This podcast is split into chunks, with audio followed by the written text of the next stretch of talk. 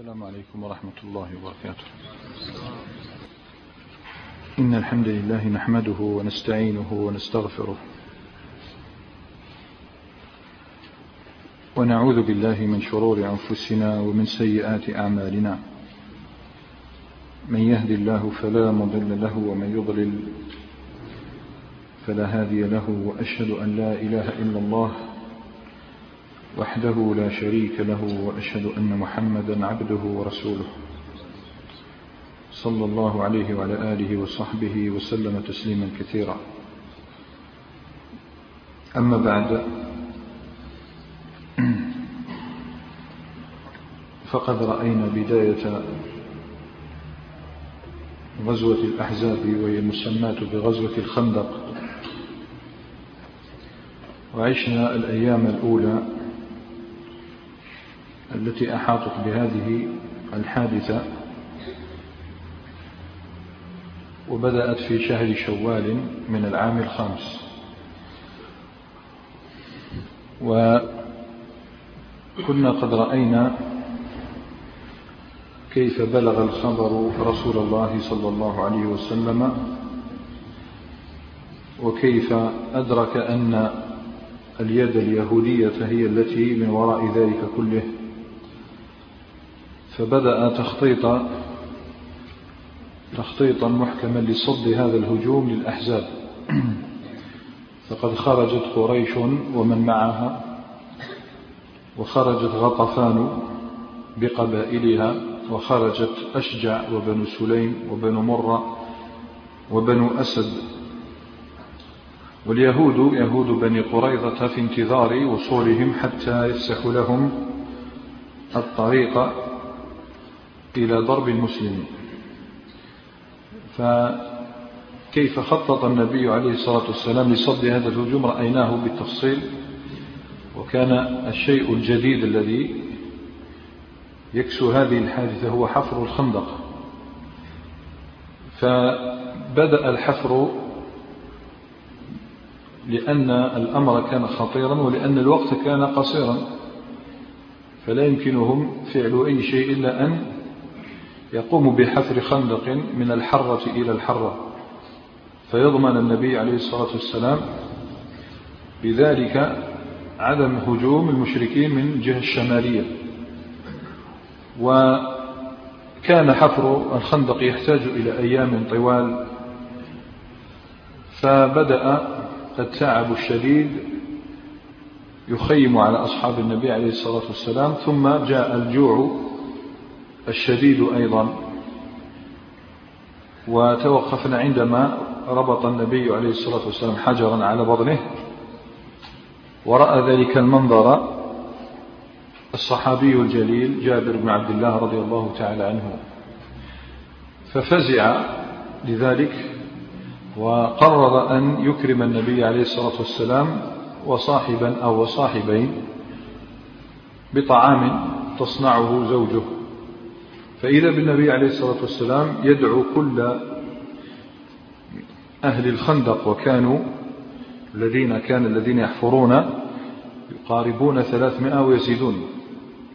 فدعاهم كلهم إلى طعام جابر بن عبد الله رضي الله تعالى عنهما.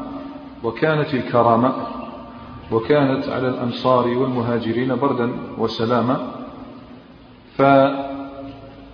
كما ضمن الله تعالى رزق الوالد وهو عبد الله بن حرام. ضمن له رزقه في الجنة كذلك ضمن لولده رزقه على الأرض.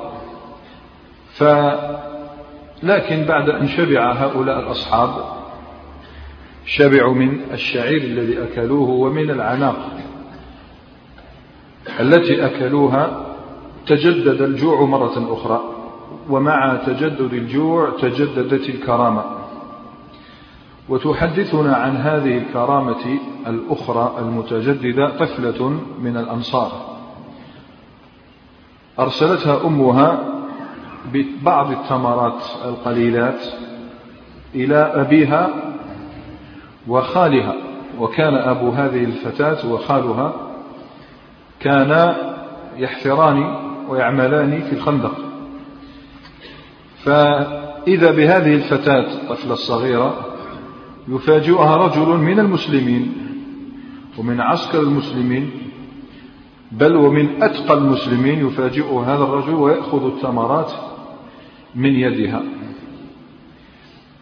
فهل سبب ذلك أنه كان جائعا؟ فرأى أن أنه أولى بهذه التمرات من غيره؟ ندع هذه الفتاة وهذه الطفلة تحدثنا عن ذلك. وقد روى هذا الأمر ابن إسحاق رحمه الله تعالى بسند صحيح عن سعيد بن ميناء وهو تابعي ثقة جليل من رجال الإمام البخاري ومسلم. قال حدثتني ابنة بشير بن سعد. وبشير بن سعد هذا من سادات الأنصار. وهو والد النعمان بن بشير. وسيكون له موقف عظيم يوم السقيفة بني سعيد ابنته لا تزال صغيرة تقول بعثتني أمي بتمرات في طرف ثوبي إلى أبي وخالي وهم يحفرون الخندق. فمررت على رسول الله صلى الله عليه وسلم فناداني فأتيته فأخذ التمر مني في كفيه. إذا الذي أخذ منها التمرات هو رسول الله عليه الصلاة والسلام ولم يكن به جوع أكثر من إخوانه بل فعل ما تريد الآن أن تحدثنا هي عنه قالت رضي الله تعالى عنها فلما أخذ التمرات مني وضعها في كفيه ثم بسط ثوبا بسط ثوبا افتح ثوب فنثره عليه. وضع الثمرات على هذا الثوب. فتساقط التمر, التمر في جوانب الثوب. ثم أمر أهل الخندق جميعهم أهل الخندق جميعهم أمرهم فاجتمعوا وأكلوا منه حتى صدروا عنه. يعني الجميع أكل من هذه التمرات اليسيرات القليلات ببركة رسول الله عليه الصلاة والسلام. قالت حتى شبعوا من التمر. شبعوا من التمر وشبعوا من وجود رسول الله عليه الصلاة والسلام معهم وهو يبين لهم عمليا فتح الله تعالى عليهم وأن الله عز وجل لا يزال يفتح عليهم ويكرمهم وخاصة أنهم ازدادوا فرحا في تلك الأوقات العصيبة. قلنا البرد شديد والجوع شديد ويكاد يصل الأحزاب. ازدادوا فرحا عندما سمعوه عليه الصلاة والسلام وهو يحفر معهم الخندق يستبشر ويبشر.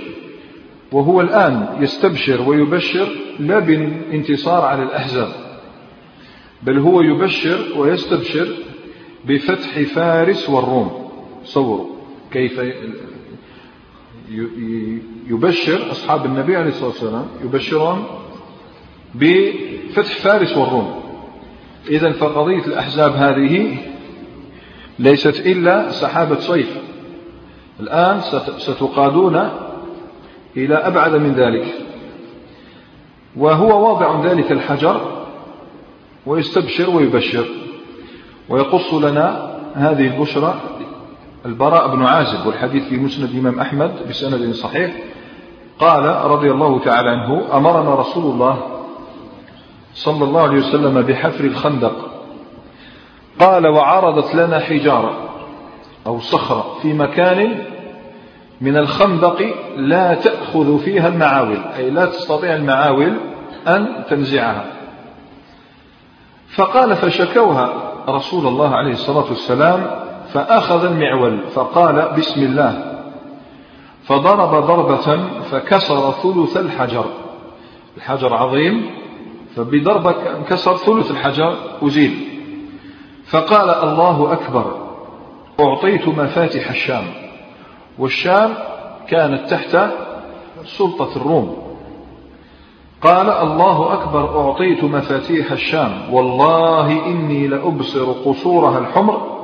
من مكان هذا.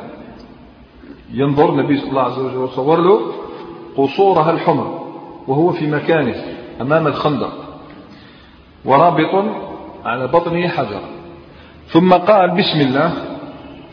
فضرب الحجر مرة أخرى فكسر ثلثه الثاني وقال الله أكبر أعطيت مفاتيح الفرس. والله إني لأبصر المدائن المدائن هي عاصمة الفرس والله إني لأبصر المدائن وأبصر قصرها الأبيض من مكان هذا. ثم قال بسم الله وضرب ضربة أخرى فقالع بقية الحجر أزاله كله. فقال الله أكبر أعطيت مفاتيح اليمن. والله إني لأبصر أبواب صنعاء من مكاني هذا. وكانت اليمن أيضا تحت سلطة الفرس وشطرها تحت سلطة الروم. فالنبي عليه الصلاة والسلام مع أصحابه بهذه البراءة وبهذا اليقين في الله تبارك وتعالى يبشر ويستبشر. فإذا بالمنافقين قالوا نحن نخندق على أنفسنا. يعني الآن نحن لن نفر من الموت ولن نفر من القتل. لن نفر من هؤلاء الأحزاب إلا بخندق. نحن نخندق على أنفسنا وهو يعدنا قصور فارس والروم. يعني هؤلاء كانوا يستبعدون ما يقول النبي عليه الصلاة والسلام. قال عز وجل وإذ يقول المنافقون والذين في قلوبهم مرض ما وعدنا الله ورسوله إلا غرورا. هذا غرور. يعني سموا كلام الرسول عليه الصلاة والسلام غرورا. وتصديق الصحابة للنبي عليه الصلاة والسلام سموه غرورا وكأنهم لم ينتفعوا بما حدث لهم من قبل في بدر. هذه المقولة قالوها في بدر. ومع ذلك رأوا بأعينهم كيف نصر الله تعالى نبيه عليه الصلاة والسلام. ولكن هذا هو النفاق. ولا شك أن الكفر مرض. الكفر مرض خطير. والنفاق مرض. كلاهما مرضان. وجسد الدولة الإسلامية جسد الدولة الإسلامية يستطيع الصمود أمام الكفر الذي يأتي من الخارج. يستطيع. يعني بسهولة. إذا أخذوا بالأسباب يستطيع المسلمون أن يتصدوا للكفر الذي يأتي من الخارج ولكن أن يصمدوا لمرض يتسلل لهم أو إليه من الداخل هذا من الصعب القضاء عليه. لذلك يكون المرض الذي ينبت من الداخل دائما فتاكا بخلاف المرض الذي يأتي من الخارج كذلك الأمر كان في تلك الأيام. كانت المدينة تتحصن من المشركين بخندق ولكنهم لن يستطيعوا أن يخندقوا حول أنفسهم من المنافقين داخل المدينة يمكن أن يغدروا بهم في كل لحظة. فبدأ المنافقون يرجفون ويثبطون خاصة خاصة بدأ هذا التثبيط وهذا الإرجاف. الإرجاف بمعنى الناس الذين يأتون فيدخلون الفشل عوضا من التشجيع. يثبطون. بدأ هذا التثبيط وبلغ أشده عندما وصل الأحزاب. فإذا بك تسمع قرع حوافر خيلهم وإبلهم وأصواتهم وهم يصرخون. بدأوا يسمعون من بعيد قدوم المشركين من الجهة الشمالية. فكم استغرق حفر الخندق؟ كل يقول مقولة فمثلا نجد بن سعد بالغ في التقليل فقال وانتهوا من حفر الخندق في ستة أيام. ورد عليه العلماء ذلك. قال النووي رحمة الله تعالى عليه في شرح صحيح مسلم بل أو قال ذلك في الروضة بل استغرق ذلك خمسة عشر يوما. وبعضهم رأى أن ذلك أخذ أكثر من ذلك فنرى موسى بن عقبة المؤرخ يذكر أنهم أقاموا في حفر الخندق عشرين يوما. والواقدي رحمه الله تعالى ذهب إلى أنهم بقوا يحفرون أربعة وعشرين يوما. ولا تستغرب لأن الخندق كما وصفناه في مجلسنا الأخير راه يشمل مدينة كاملة. فلا شك أنه يستغرق أكثر مما ذكر الإمام ابن سعد أو النووي رحمة الله عليه. والله وحده سبحانه يعلم عدد الأيام. والله وحده سبحانه يعلم الخطر الذي بات يحيط بأهل الإسلام في المدينة النبوية. وصل الأحزاب. وأنت الآن ترى المشركين قد أتوا وعسكروا. الآن وضعوا الخيام وضعوا المتاع ربطوا الخيل ربطوا الإبل. الآن قرروا أن يعسكروا حول الخندق وبدأ حصار. بدأ الحصار الثاني لأن الحصار الأول كان يقيمه الجوع والبرد وتثبيط المنافقين كانت ثلاث أشياء كانت تحاصر المسلمين من كل جانب. زاد الآن العدو الرابع وهو الأحزاب. وصلوا الجوع الشديد من جهة والجهد الجهيد من جهة أخرى والبرد كالجليد من جهة ثالثة والأحزاب حول الخندق والمنافقون بدأوا الآن يزرعون كلمات كالأشواك كلمات كالأشواك التي تقتل وتريد أن تصدع صفوف المسلمين. وتلكم الرائحة التي كانت تفوح من رائحة من المنافقين أدركها المسلمون أدركوها بأنوفهم النقية بل رأوا تلك أو ذلك النفاق في نبرات أصواتهم وفي ثنايا كلماتهم وازداد الوضع حرجا. الآن النبي عليه الصلاة والسلام رأى أن الوضع قد بلغ أشده فقرر أن يقوم بأمرين اثنين مهمين. قرر الآن لإتمام الخطة والحربية قرر أن يقوم بأمرين اثنين بعد أن وصل الأحزاب وانتهوا من حفر الخندق والمنافقون بدأوا يبثون الشكوك. فقرر قبل ذلك قبل الأمرين الاثنين أمر دفاعي وهو وضع النساء والأطفال في الحصون والأطم.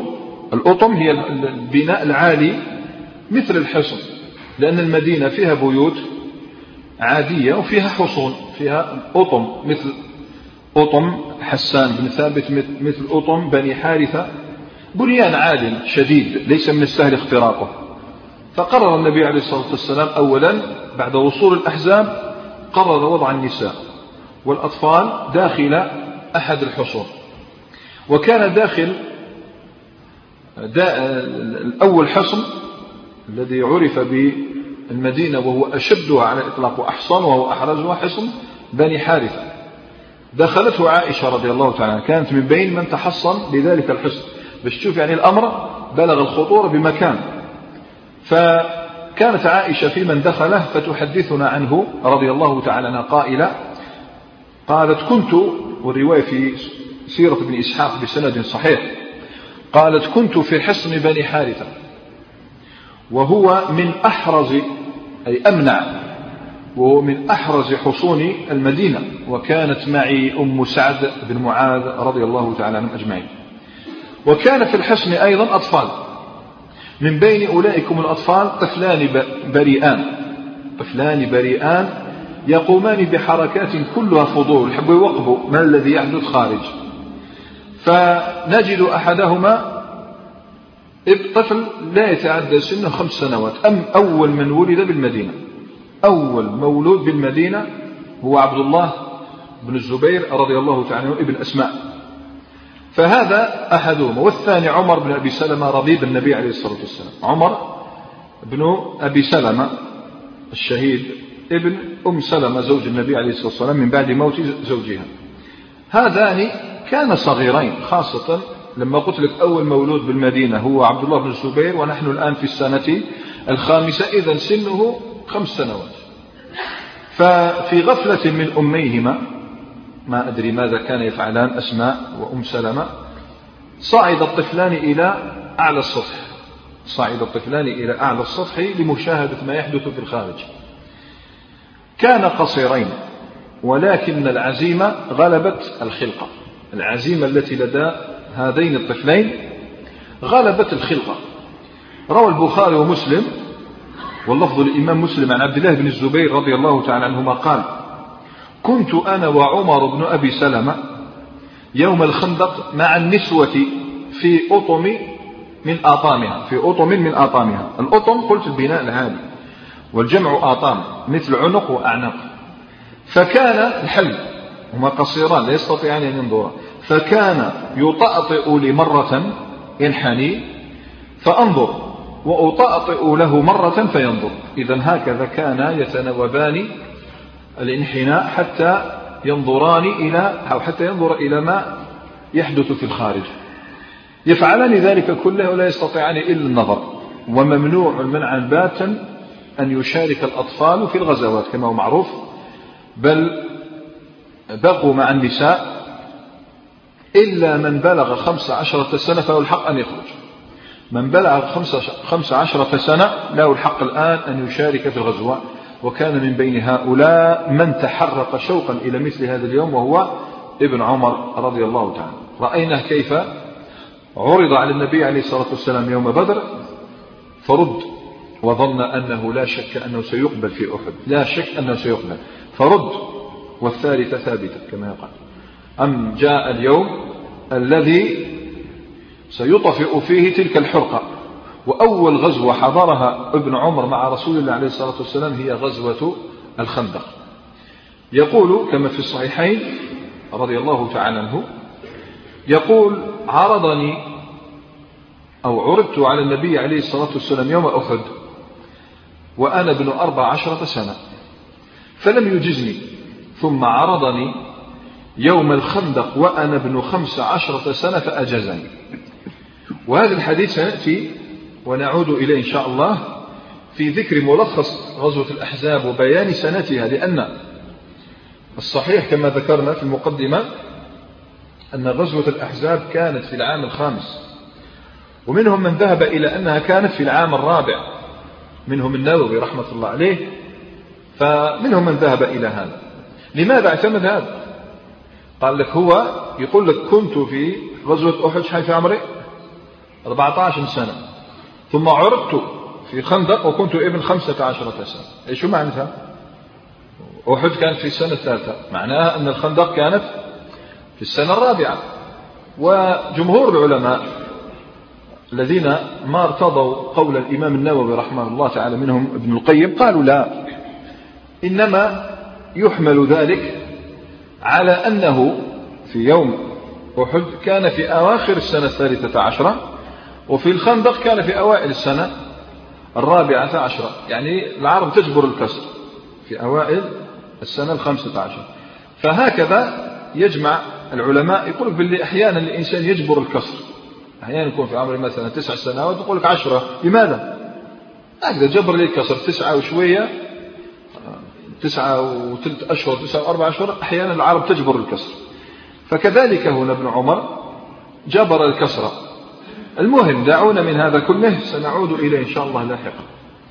أجازه ابن أجاز النبي عليه الصلاة والسلام بن عمر في هذا اليوم فخرج من حصن بني حارثة ولم يبقى مع النساء ولا مع الصبيان لأول مرة سيشارك أما من كان دون ذلك فليكتفي بالمشاهدة حيث كانت الساحة مملوءة ومليئة بالتوتر والترقب. الآن الذين ينظرون من الحصن يرون العجب وهو الذي سنصفه إن شاء الله. المؤمنون خلف سواترهم واضعون ستر وكانوا يتحصنون بالتروس وحاملين رماحهم وسيوفهم. يترقبون من يقتحم الخندق. كل من يحاول الخندق لا بد أن يرجع. هذه مهمتهم. المشركون جن جنونهم مما رأوه. لماذا؟ لأنهم هي مدة شهر أو أكثر وهم يجمعون ويؤلبون الأحزاب وأنفقوا الأموال الطائلة لشراء الذمم. وخططوا لكل شيء فإذا بهم الآن يصادفهم خندق عظيم. وأدهشهم أنهم رأوا ذكاء نادرا وقيادة حكيمة. قلنا هذا الصواب يعني الذي آه، لابد أن نميل إليه أنها فكرة رسول الله عليه الصلاة والسلام ليست فكرة غيره. ورأوا أيضا زيادة على ذلك الذكاء العسكري والقيادة الحكيمة رأوا الوفاء الوفاء الذي تحلى به أصحاب النبي عليه الصلاة والسلام. تذكروا يوم كانوا يقولون ما نرى معك إلا أو باشا أو شابا لا بل هم أوفياء. وحيرهم أمر الخندق. يعني أمر ليس بالسهل فعله وأدهشهم هذا الإبداع العسكري الذي لم يسبق للعرب أن قامت به وفعلت. وكادوا يبكون من أجل هؤلاء الجنود وتمنوا لو أنهم في صفوفهم حيث رأوا المهاجرين والأنصار وهم متترسون حاملون سيوفهم ورماحهم رأوهم كأنهم بنيان مرصوص كانوا ثلاث ألاف رجل. المسلمون القوات الآن خلاص. أهل العوالي نزلوا كلهم جاءوا إلى الخندق الآن. ثلاث ألاف مقاتل كلهم تراهم كأنهم رجل واحد. وهذا هو الفرق بين المسلمين الأولين والمسلمين الآخرين. صحيح أن الأحزاب دائما تتكرر روايتهم. نعم كل عصر يتحزب الناس لضرب المسلمين لكن الفرق أن المسلمين في عصر الرسول عليه الصلاة والسلام كانوا جسدا واحدا كلمة واحدة. أما اليوم فإن الكفار استطاعوا بأن يقضوا على المسلمين لأجل تفرقهم وتمزقهم. وأدرك الكفار إذا أن اقتحام الخندق ضرب من أضرب الانتحار. هذا انتحار. لو ينزلوا الخندق لن يخرجوا من الخندق. سيكون خندق الخندق هذا هو قبرهم. وأن الهجوم من الجهات الأخرى من جهة الحرة والجهة الحرة الأخرى أو من البساتين من وراء. بساتين من وراء عندنا الآن بني ديار بني النضير ديار بني قريظة مملوءة بساتين أي نخيل. وهل يستطيع الجيش أن يخوض وسط النخيل؟ لن يستطيع ذلك. رأوا أن ذلك أيضا ليس من السهل فعله ومن المستحيل فعله. يلا نحاول قال لك. فكلما حاول أحدهم الاقتراب من الخندق رشقه المسلمون بالنبال حتى يولي مدبرا. لا يستطيع أحد أن يقترب من الخندق. الناس مختصون وشفنا في أحد كيف يحسن المسلمون الرماية. ما استطاع أحد أن يقترب من الخندق؟ قال لك حاولوا أن يصنعوا طريقا. يصنعوا طريقا. من أين لهم التراب؟ من أين لهم التراب حتى يردمو يردمون حتى يردموه ويهيلوه على الخندق مرة أخرى؟ من أين لهم الوقت؟ المهم جن جنونهم. طبعا الجيش تاع الكفار والمشركين قاعدين هك وينظرون إلى الرؤساء. أبو سفيان قائد أشجع والحارث من قائد بني مرة وقائد بني سليم قاعدين هك ينظرون إلى بعضهم بعض والجيش ينظر إليهم. ماذا نفعل؟ ينتظرون الكلمة كلمة الفصل. أن نرجع أو نبقى أو نهجم؟ الجميع ينتظر. كلمة واحدة لاقتحام هذا الحاجز المنيع فإذا بهم وهم يفكرون منزعجون ازدادوا غيظا امتلأوا حنقا فإذا بهم يلتفتون جميعهم. يلتفتون إلى أين؟ يلتفتون لشيء أثار انتباههم هذه اللحظة. شيء كل الناس الآن صاروا يشوفوه. حتى الأطفال الصغار فوق الحص صاروا يشوفوه. فالذي حدث أنه اقتحم الخندق رجال شجعان ومشركين شجعان معروفون لديهم بالشجاعة. فقد يئسوا من هذا الانتظار. قال من الانتظار؟ وليس من شيم العرب الانتظار في الحروب. ليس من شيم العرب الانتظار في الحروب. فكانوا يتحسسون نقطة ضعف نقطة ضعف نقطة ضعف حتى رأوا أن هناك طريقا يمكن اجتيازه لكسر شوكة المسلم جماعة من الفرسان فيهم عمرو بن عبد ود. وهذا عمرو بن عبد ود له قصة. جاء يوم بدر فملئ جراحا. أراد أن ينتقم في أحد. ما استطاع. لماذا؟ لا يزال جريحا. هو لا يصدق اليوم أنه لا يزال حيا لكي ينتقم. لا يصدق أنه لا يزال حيا لكي ينتقم من المسلمين. وعكرمة بن أبي جهل وضرار بن الخطاب هؤلاء ثلاثة ومعهم غيرهم قصدوا مكانا ضيقا في الخندق يلي الجبل السلع قلنا الخندق بدأ من جبل السلع. قصدوا مكانا ضيقا حتى يلجوه. ف ساروا قليلا في الخندق وهناك صالت بهم الخيل وجادت يعني كادت أن تقع بهم الخيل فلم يمر ولم يخرج إلى المسلمين. أول من مر عمرو ابن عبد ود. هو في الحقيقة الوقت اللي نقول لكم باللي خرج حوسنا عليه ما كانشو منذ لحظات فقط كان هنا خرج يعني كلنا شفناه. غير درنا باش نسميوه لكم ما كانشو إيش أعطاه علي بن أبي طالب؟ عادي. كان مثل عبارة حمزة. شفت شو اسمه؟ وحشي لما وصف كيف قتل حمزة بن عبد المطلب. ناخذ كبش الكتيبة. كبش الكتيبة شنو هذا الحالة. وصفه بوصف بليغ قال كان كأمس الذاهب. كل البارح شغل تقول تولي تهضر عليه. كأمس الذاهب. لماذا؟ لأن الله ابتلاه بمن؟ بصورة طبق الأصل حمزة بن عبد المطلب وهو علي بن أبي طالب.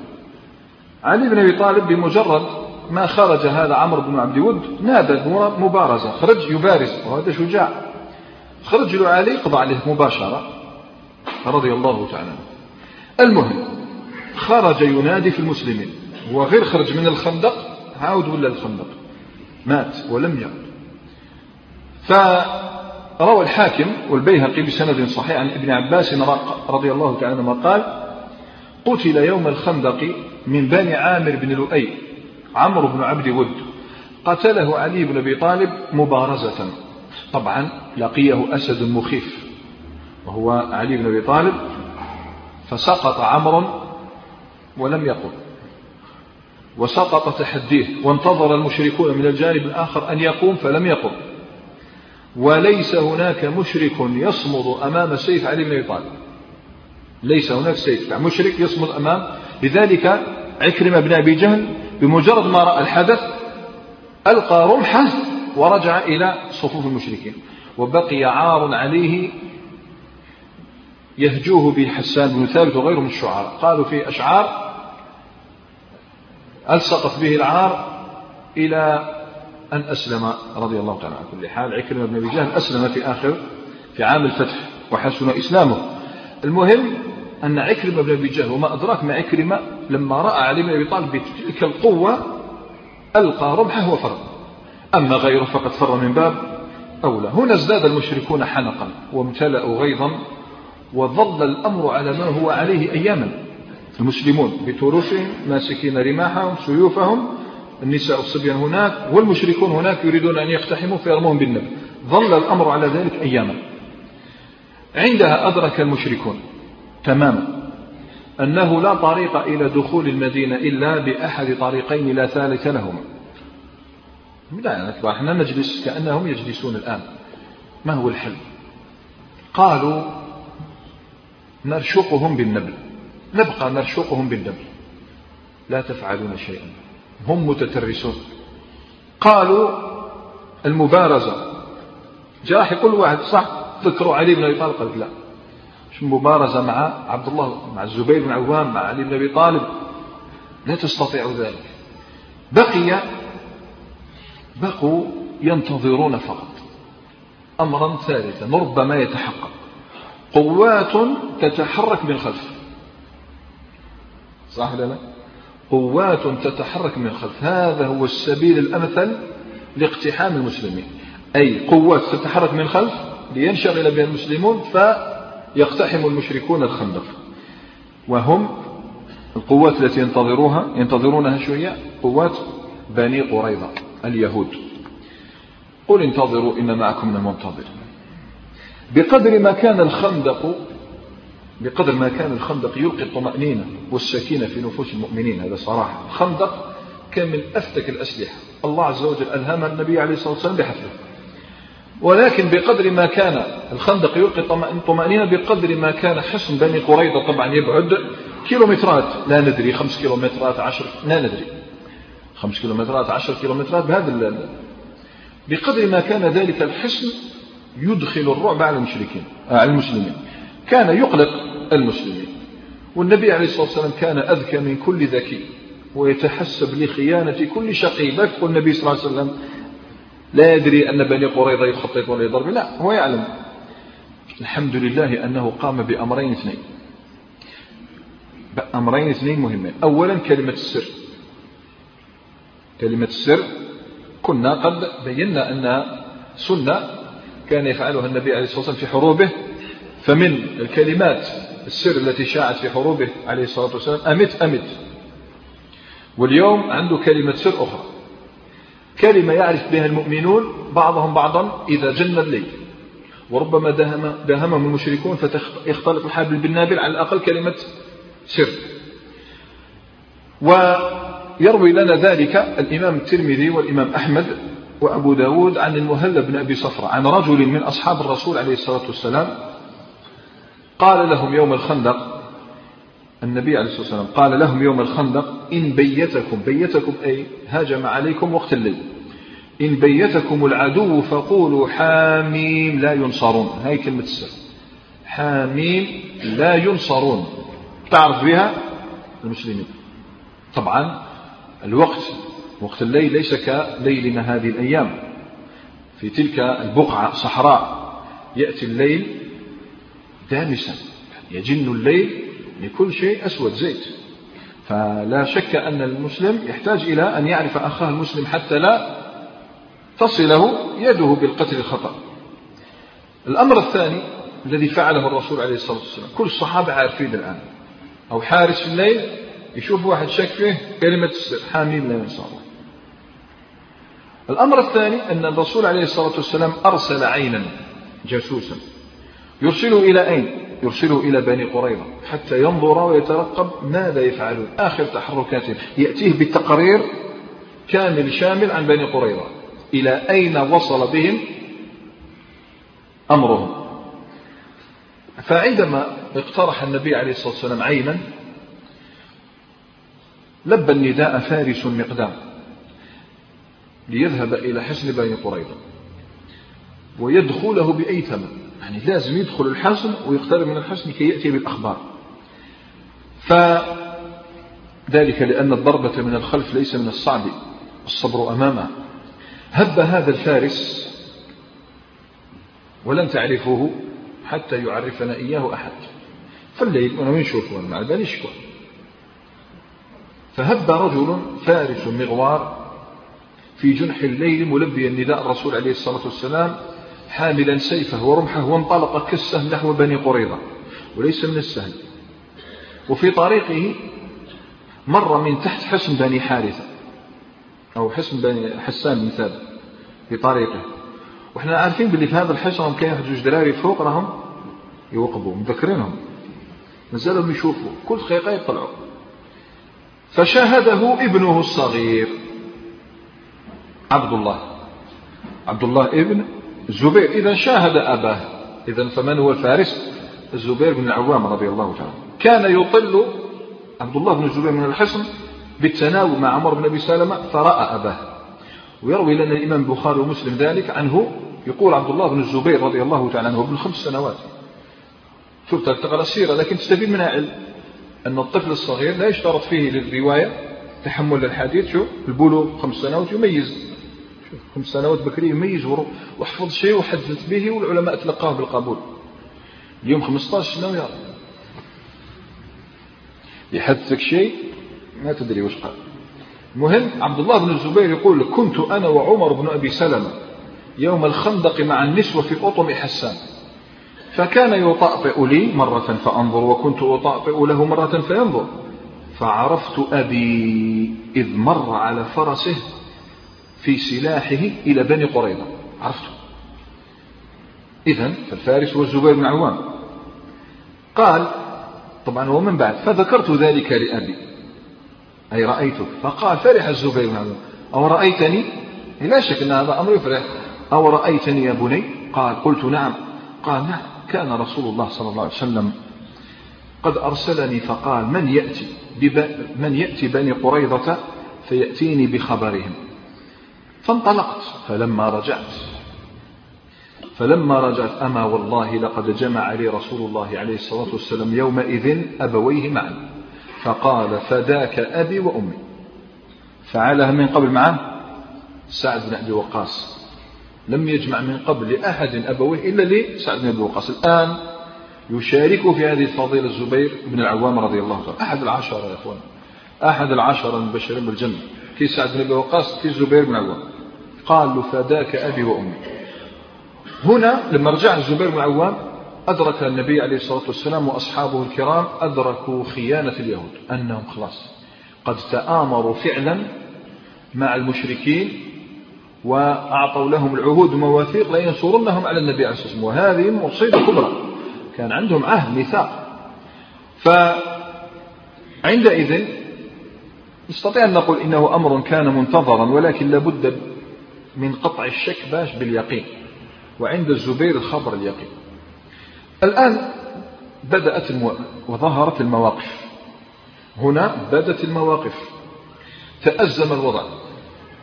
عندما وصل الأحزاب وبدأوا يرشقون بالنبال واليهود قرب تحركهم هجوم بني قريظة من الخلف منتظر في أي لحظة.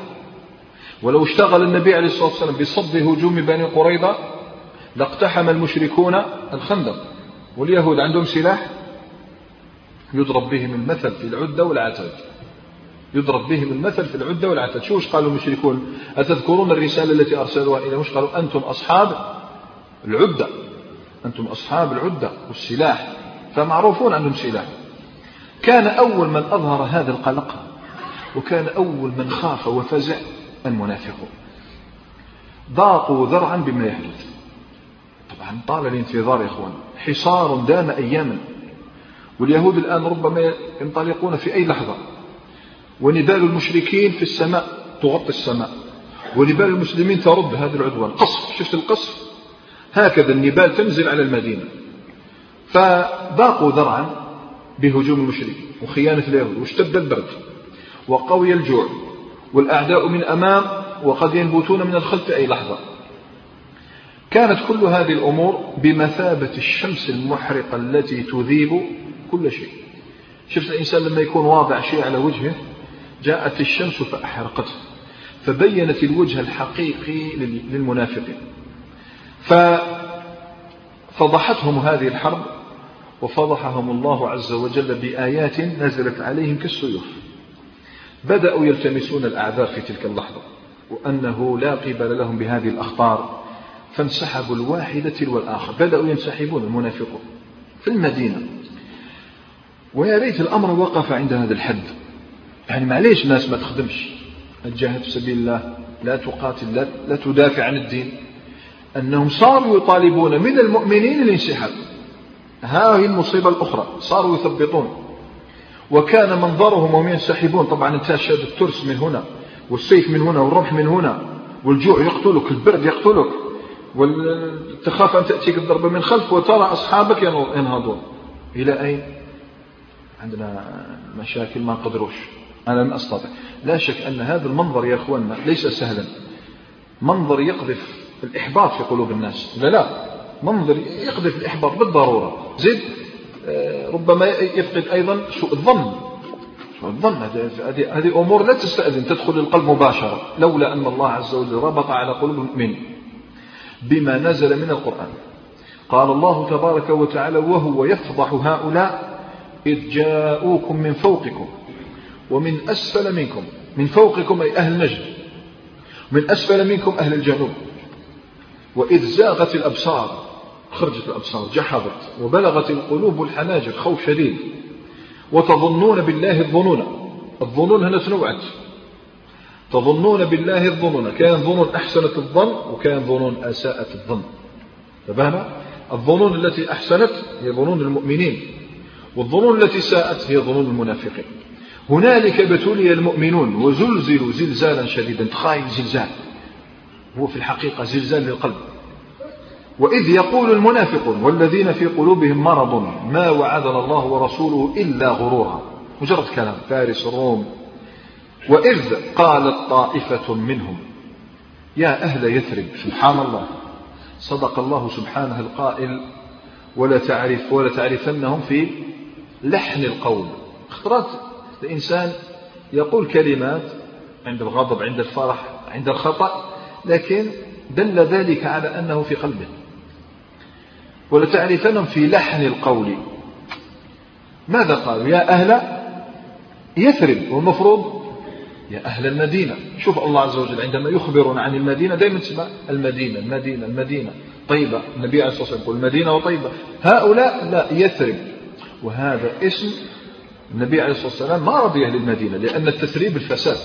يا أهل يثرب لا يزال ما في قلوبهم ظهر يظهر على ألسنتهم. يا أهل يثرب لا مقام لكم. أي في ذلك الموضع الذي نزلتموه بين الخندق والمدينة. لا مقام لكم. ولن تستطيعوا أن تصدوا العدوان عليكم فارجعوا. لا مقالكم لا مقام لكم فارجعوا. ويستأذن فريق منهم النبي يقولون إن بيوتنا عورة. لنا أهل لنا أولاد. لازم ندافع عليهم. دوك يدخلوا اليهود من هنا من مات قلت من مات دون عرضه؟ هو شهيد. وعندنا أموال وعندنا ديار. من مات دون ماله فهو شهيد. إن بيوتنا عورة. وما هي بعورة؟ إن يريدون إلا فرارا. هكذا الله عز وجل يقذف في قلوبهم الرعب. ولو دخلت عليهم هنا الفاضحة الكبرى ولو دخلت عليهم من أقطارها أي لو دخلت المدينة من جوانبها دخلوا واستولى الكفار عليها. ولو دخلت عليهم من أقطارها ثم سئلوا الفتنة الفتنة هنا الكفر. وطلبوا منهم أن يكفروا يرجعون إلى دينهم. ولو وسئلوا الفتنة لآتوها لآتوها الفتنة حقناهم أصحاب الكفر. لآتوها وما تلبثوا بها إلا يسيرا. يشوفوا ماتوا كاع المسلمون مات النبي صلى الله عليه وسلم مات كل أبو بكر وعلي مات لما مات زبير مات. إحنا معاكم. هذا ماذا؟ وما تلبثوا به حتى يتأكدوا أن المسلمين قد قضي عليهم. يلا. عدنا إلى ما كنا عليه. ولقد كانوا عاهدوا الله من قبل لا يولون الأدبار. وكان عهد الله مسؤولا. قل لن ينفعكم الفرار إن فررتم من الموت أو القتل وإذا لا تمتعون إلا قليلا. حتى ولو نجيت نجوتم. حين تعيشوا بزاف قال قل من ذا الذي يعصمكم من الله إن أراد بكم سوءا أو أراد بكم رحمة.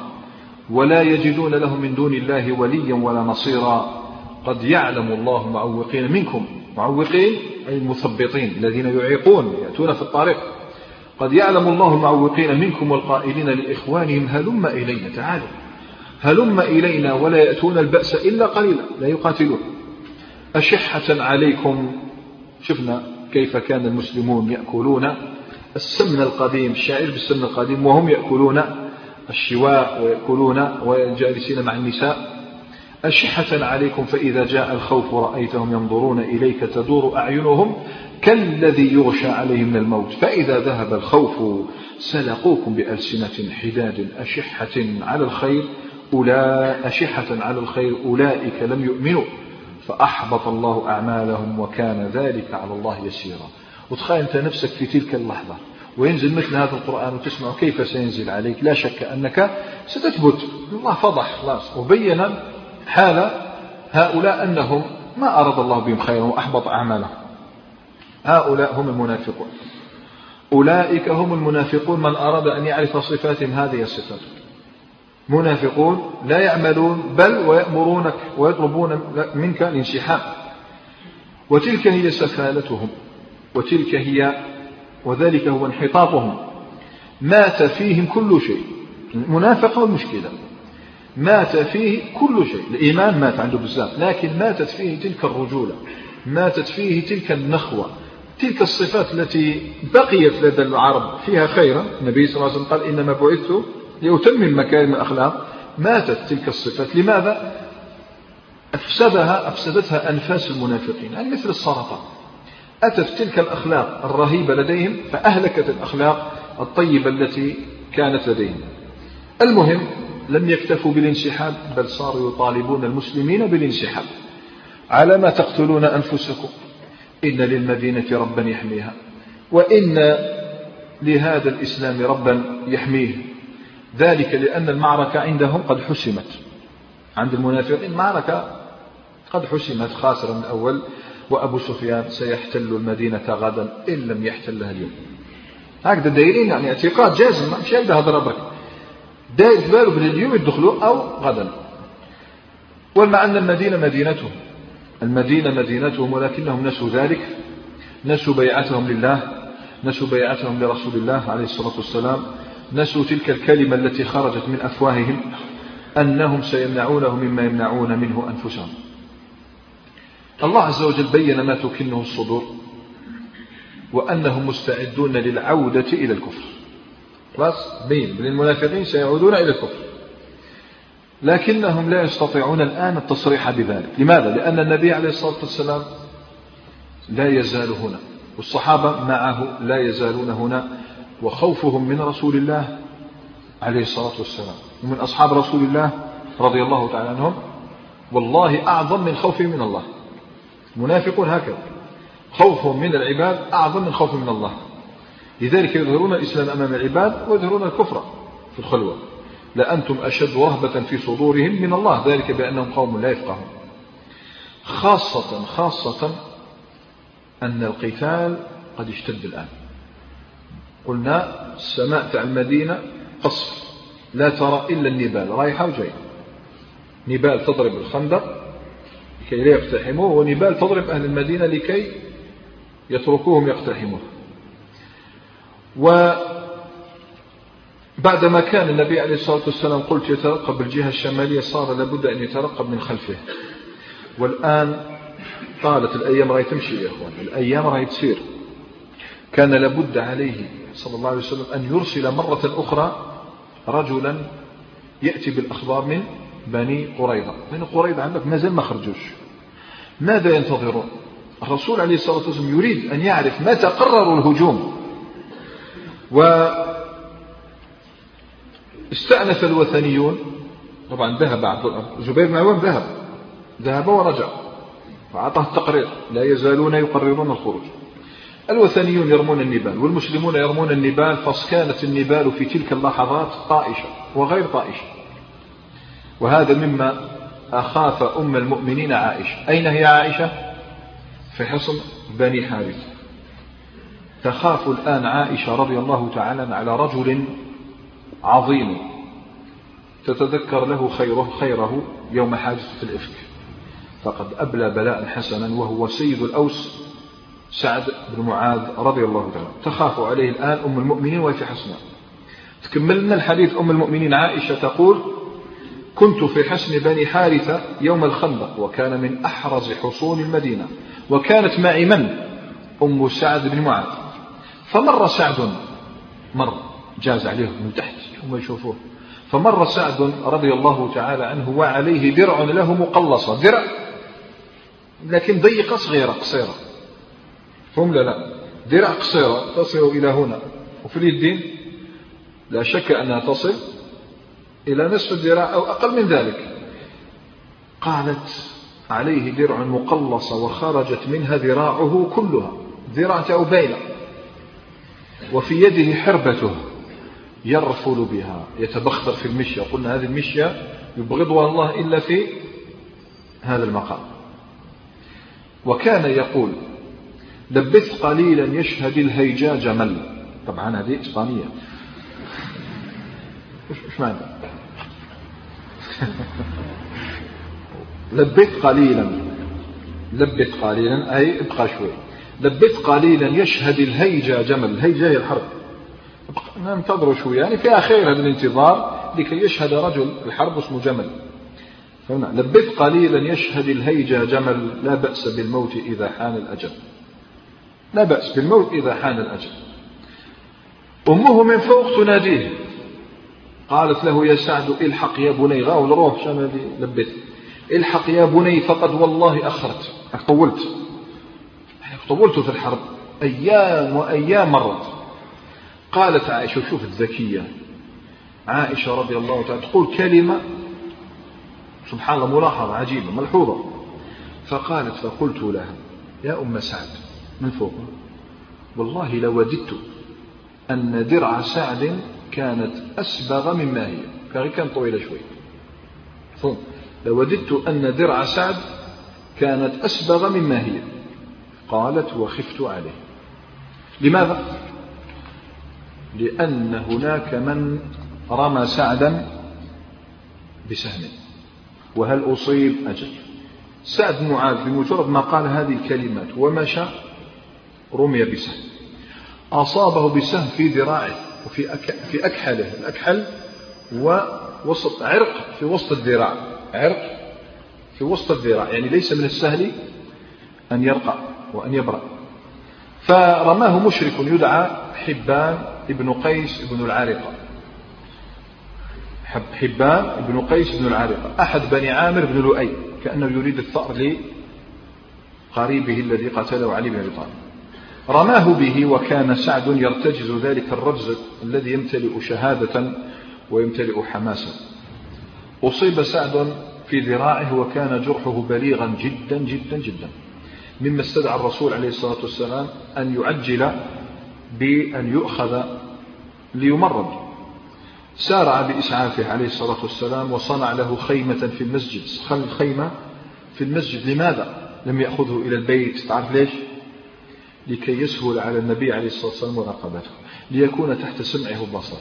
لكي يعوده من بين لحظة إلى الأخرى. فروى البخاري ومسلم عن عائشة رضي الله تعالى قالت أصيب سعد يوم الخندق. رماه رجل من قريش. يقال له حبان ابن العرقة. بعد طف النسب بتاعه. قلنا هي مختصة في النسب. وهو حبان بن قيس بن معيس بن عامر بن لؤي. رماه في الأكحل. هنا. فضرب النبي عليه الصلاة والسلام خيمة في المسجد ليعوده من قريب سعد بن معاذ يبكي. هل يخاف الموت؟ سعد معاذ يخاف الموت. فإن شاء الله تعالى نراه بعد الأذان. تفضل. ضرب النبي عليه الصلاة والسلام خيمة في المسجد يمرض فيها سعد بن معاذ رضي الله تعالى عنه وذلك ليعوده من قريب. فإن كان سعد رضي الله تعالى عنه يرى كما قال في رجزه أنه لا بأس بالموت إذا حان الأجل فإنه يرحب الموت بالموت يرحب بالموت بشرط أن تتحقق له أمنية. كانت لديه أمنية كان يريد أن تتحقق له قبل أن يخرج من هذه الدنيا. روى ابن سعد والإمام أحمد عن عائشة رضي الله تعالى عنها قالت رمى سعدا رجل من المشركين من قريش يقال له ابن العرقة بسهم له فقال له خذها وأنا ابن العرقة. فأصاب أكحلة فقطعه. فدعا الله عز وجل سعد. اللهم لا تمتني حتى تقر عيني من قريضة هذه أمنيته. كان يخشى أن يموت قبل أن يرى في قريضة يوما أسود. لماذا؟ تقول عائشة وكانوا حلفاءه وموالي ومواليه في الجاهلية. تعرف شو صار لما قال هذا الدعاء؟ فرقى كلمه برا. شو برا؟ يعني حبس الدم. بقي الوجع. نعم. غير دعا هذا الدعاء حبس ما ولاش يصير؟ لأن الله عز وجل يريد أن يقر عينه. وجاءت في رواية أخرى للإمام أحمد والترمذي وأصله في صحيح مسلم. عن جابر بن عبد الله قال رمي يوم الأحزاب سعد بن معاذ. بسهم فقطعوا أكحله. فحسمه رسول الله عليه الصلاة والسلام بالنار كواه بالنار حتى يلتئم الجرح. شو صار؟ فانتفخت يده أكثر. فحسمه بالنار فانتفخت يده أكثر. فحسمه مرة ثالثة فانتفخت يده ونزفت. عم يصير أكثر. فلما رأى ذلك رضي أدرك أنه ميت. فقال اللهم لا تخرج نفسي حتى تقر عيني من بني قريظة. يطلب من الله عز وجل أن لا يميت الآن حتى يرى ويموت مطمئن أن بني قريظة قد أخذوا جزاءه. لماذا؟ لأنها لأنهم كانوا حلفاءه وكانوا موالية في الجاهل. كيف يخونوا هذا الخيام؟ قالت عائشة قال جابر هذا في صحيح مسلم فاستمسك عرقه بس. فما قطر قطرة ما زادش قطر قطرة طبعا بقي سعد يعاني من الألم تاع الجرح وإن توقف النزيف لكنه النزيف الذي بقي ينزل منه وينزل هو الذي أصاب قلبه في الحقيقة.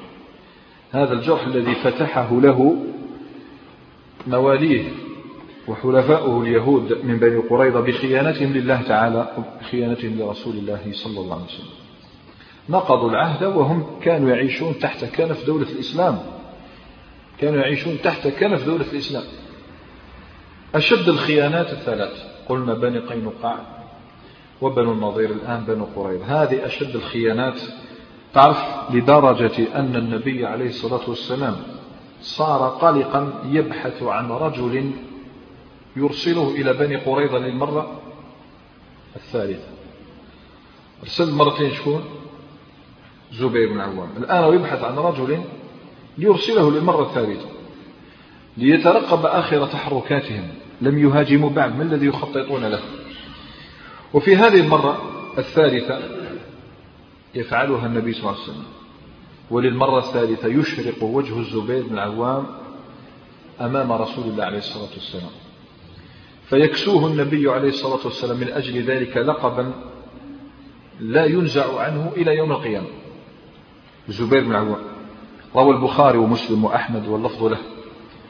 عن جابر بن عبد الله رضي الله تعالى عنه قال اشتد الأمر يوم الخندق. خلاص. من جميع الجهات. تسمع اشتد الأمر؟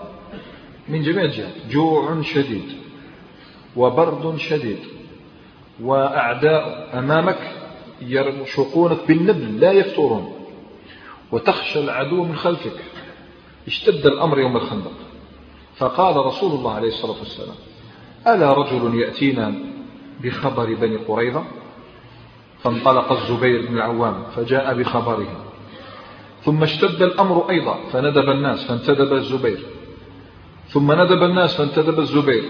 ذكر ثلاث مرات. فقال رسول الله عليه الصلاة والسلام لما رجع الزبير إن لكل نبي حواريا وإن الزبير حواري.